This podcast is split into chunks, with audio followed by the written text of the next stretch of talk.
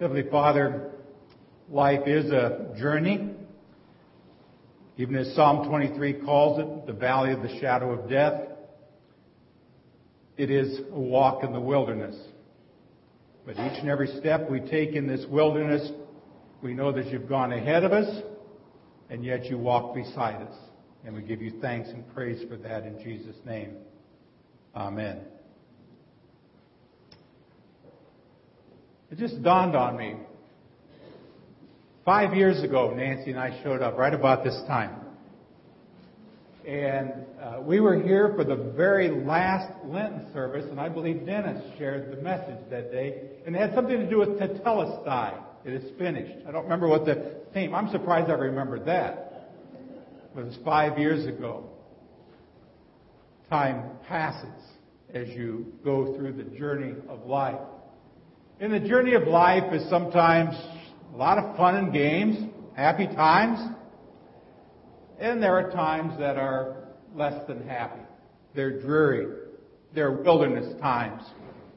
They are times when we really begin to understand what David talked about when he used that phrase as we walk through the valley of the shadow of death. Well, this is our last message in this series we celebrate tonight that the wilderness is actually a time of new beginnings. And another way to think about that is that whatever wilderness you may find yourself in from time to time, it is only temporary. Not long ago, somebody asked me what my favorite Bible passage was. And most of you know that I would immediately say Proverbs chapter 3 verses 5 and 6.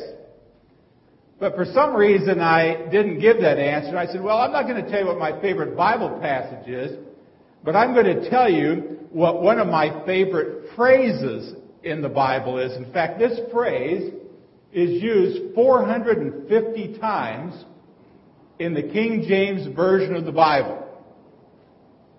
Anybody have any idea what that phrase might be? 450 times in the King James Bible. It came to pass. It came to pass. I like that verse. It came to pass. And, and, you know, this can be very good news if you're contemplating wilderness time.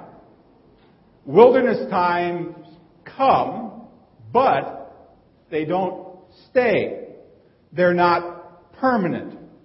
Wilderness times always come to an end, and they always lead to a brand new beginning. When I was in high school, I remember having to read Dante's Inferno. Anybody ever read that book? Dante's Inferno. Well, according to Dante, uh, written over the gates of hell are these words, quote, all hope abandon ye who enter here. End of quote. Now, sometimes I think we think those words are written over our own personal little wildernesses. There's no more hope, and we even abandon hope. But the good news of the Christian faith is that the wilderness is never the final destination, and hope is alive even in the midst of the most desolate territory. Wilderness times generally mark the end of one phase and the beginning of a brand new phase in our life. You ever think about your life as being a series of phases? You go through this and it comes to pass and you have another phase. I think I've mentioned this before that uh, when Nancy and I found the house that we really loved in North Richland Hills, she was the one who remarked, this is the house of new beginnings. End of one phase, beginning of a new phase. Now I don't want you to think we're coming out of the wilderness and into the new phase. Not that at all. I'm just talking about the phases of life. You know, Jesus' difficult and lonely times of testing in the Judean desert, when he's surrounded by these wild animals, even though the angels were there ministering to him, we talked about that last week, it gave way to a brand new beginning. And the brand new beginning was the beginning of his public ministry. That time in the wilderness being tempted for 40 days by Satan prepared him and strengthened him for things that perhaps could not have taken place any other way. And when you think about it, new beginnings really stand at the heart of the gospel message. I mean, no matter who we are, no matter what we've done, no matter whether the wilderness is of our own making or whether it happens to us because of other people, God is present in the wilderness with us. I mean, His Word says a number of times, Never will I leave you nor forsake you. For lo, I'm with you always, even to the ends of the earth. And if He's with us all the time, like that quote many of you have heard before, if God leads you to it, God will lead you through it. He leads us in it, through it, and out of it. And when we find ourselves in the wilderness of sin or guilt or separation from God and others, there is still a way out of the wilderness and there's a new beginning. And the new beginning always starts with the word Jesus. God prepares a way, and the way is Jesus. I am the way. I am the truth. I am the life. I'm getting ready to teach a week in Angola in the middle of April. And I'm beginning to go through some of the notes for the class, which is uh, at least three days spending going entirely through the Bible again from Genesis through Revelation. And this afternoon I was doing some stuff that had to do with the Apostle Paul. And I thought to myself, if there was ever an expert in new beginnings, it probably had to be St. Paul. I mean, he knew very well that his spiritual journey was a wilderness because it seems like he spent a great deal of time in it. I mean, shipwrecked and beaten and stoned and lowered out of cities in baskets and chased out of town and cursed and man, one wilderness journey after another. And, and on top of that, that thorn in his flesh, which he couldn't seem to shake. But Paul also knew the power of being made new. He knew what it was like to be set free from the wilderness of a broken relationship, not only with God, but with other people as well. That's why in, in the text I read to you tonight, he says, So if anyone is in Christ, he is a new creation. Everything old, he's talking about like those wilderness things, has passed away. See, everything has become new. All of this is from God who reconciled us to himself through Christ and has given us the ministry of reconciliation. Now last week I said if God comforts you, be thankful that he's comforted you, but then don't forget to comfort other people in the same way that he comforted you. Now I'd say the same thing tonight. Understand that God through Jesus reconciled you back to him. He made things right. And so he gives us the ministry of reconciliation.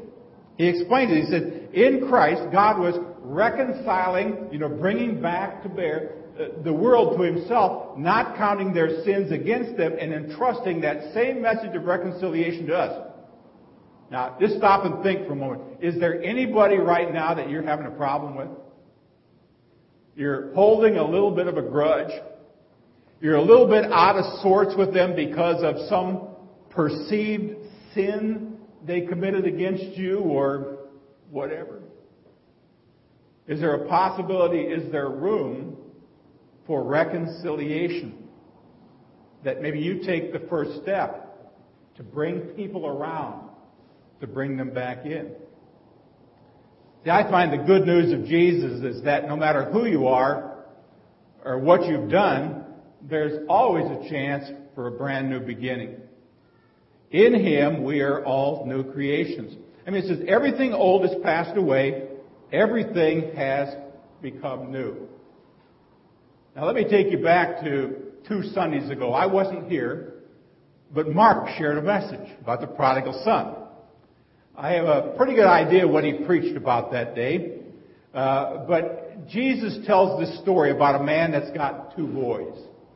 And one day the younger of these two boys went to his father and in so many words told his dad to drop dead. Told him, I wish you were dead. I mean, he asked for his inheritance, and as far as I know, you don't get an inheritance until somebody dies.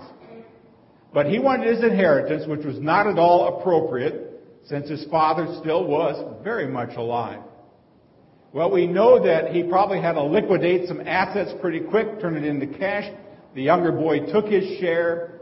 He ran away, and this is what often happens when you uh, decide to get involved in sin. You get as far away from daddy as possible. You get away from your heavenly father.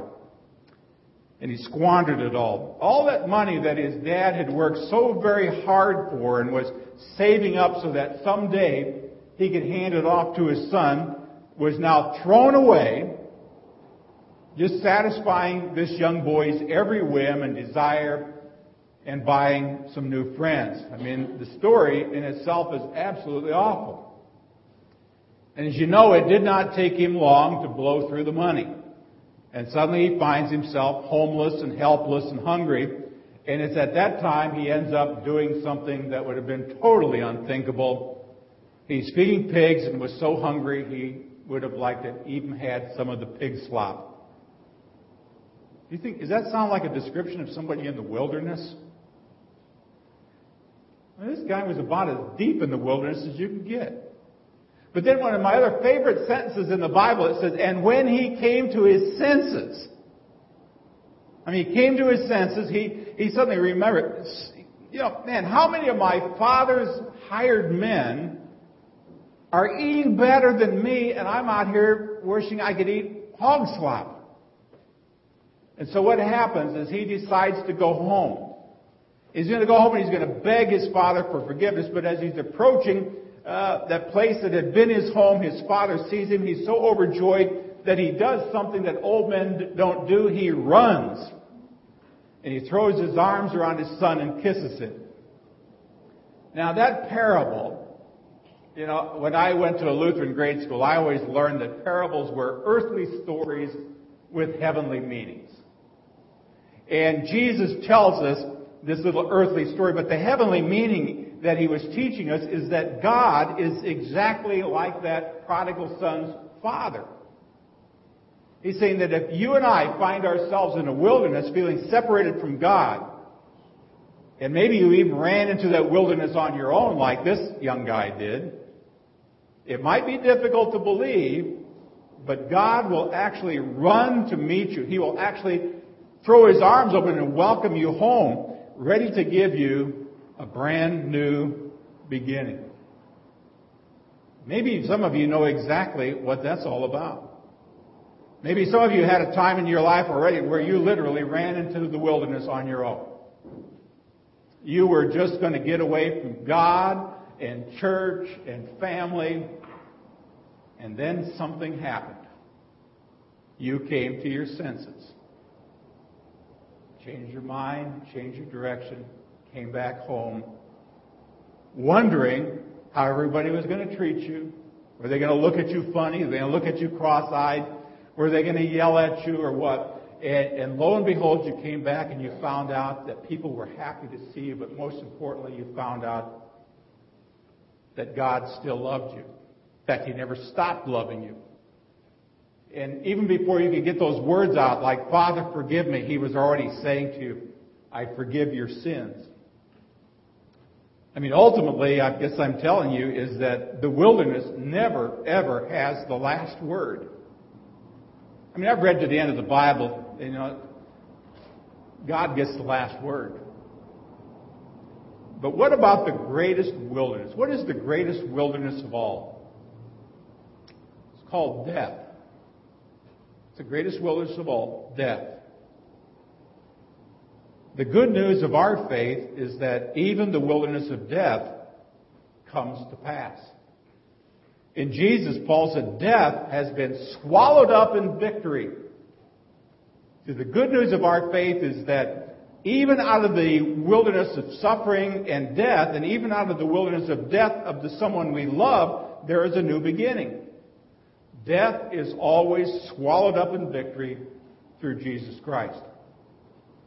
And again, it's just a reminder that the good news of our faith is that the wilderness never ever has the last word. And to prove it to you from the Bible. When Jesus was on the cross, I would suggest to you that he was in the darkest wilderness of his life. Nailed to a cross to die as a criminal by that cruel Roman means of execution. And as he hung there, his life draining from him, he experienced the rejection and the anguish and the loneliness of the darkest wilderness imaginable. It was then that he cried out. He was actually quoting Psalm 22. He said, My God, my God, why have you forsaken me? But you know something? We know that wasn't the end. The final word had not yet been spoken.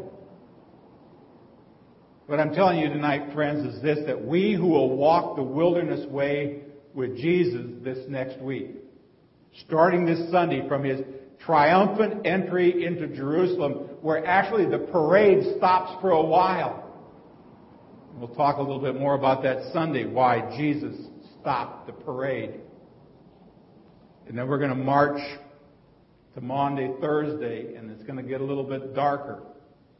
Because on the night in which Jesus was betrayed, isn't that the way communion begins? And even after that, as they walked, singing hymns, headed to the garden, it got darker and darker. And on Sunday or on Friday, it got pitch black. But we know the light came back on on Easter Sunday. That's because death did not have the final word. Death could not keep the Word made flesh in that grave. And like Paul spoke to us through 2 Corinthians 5. We who have died with Christ, we who died with the Word, death doesn't have the last word. We too come back. We know that the wilderness will come to pass. Let's pray. Heavenly Father, life is difficult. There's no doubt about it. And sometimes we think that we're walking all by ourselves or at best with just only a few people. Even if we were walking with four or five hundred people or a thousand people, we need to remember that it's important to walk with you. Your word says that you will never leave us, you will never forsake us, you are always there. There is no reason ever to lose hope, for you are our hope. Our hope is built on nothing less than Jesus' blood and righteousness. In our wilderness, Father, we're going to walk the wilderness way with you this next week. But we know that death will never have the final word. For through your Father, you conquered death. We thank you for doing that because it means now that as we face death, that we too shall be brought back to life through the power of the Word made flesh. It's in His name we pray. Amen.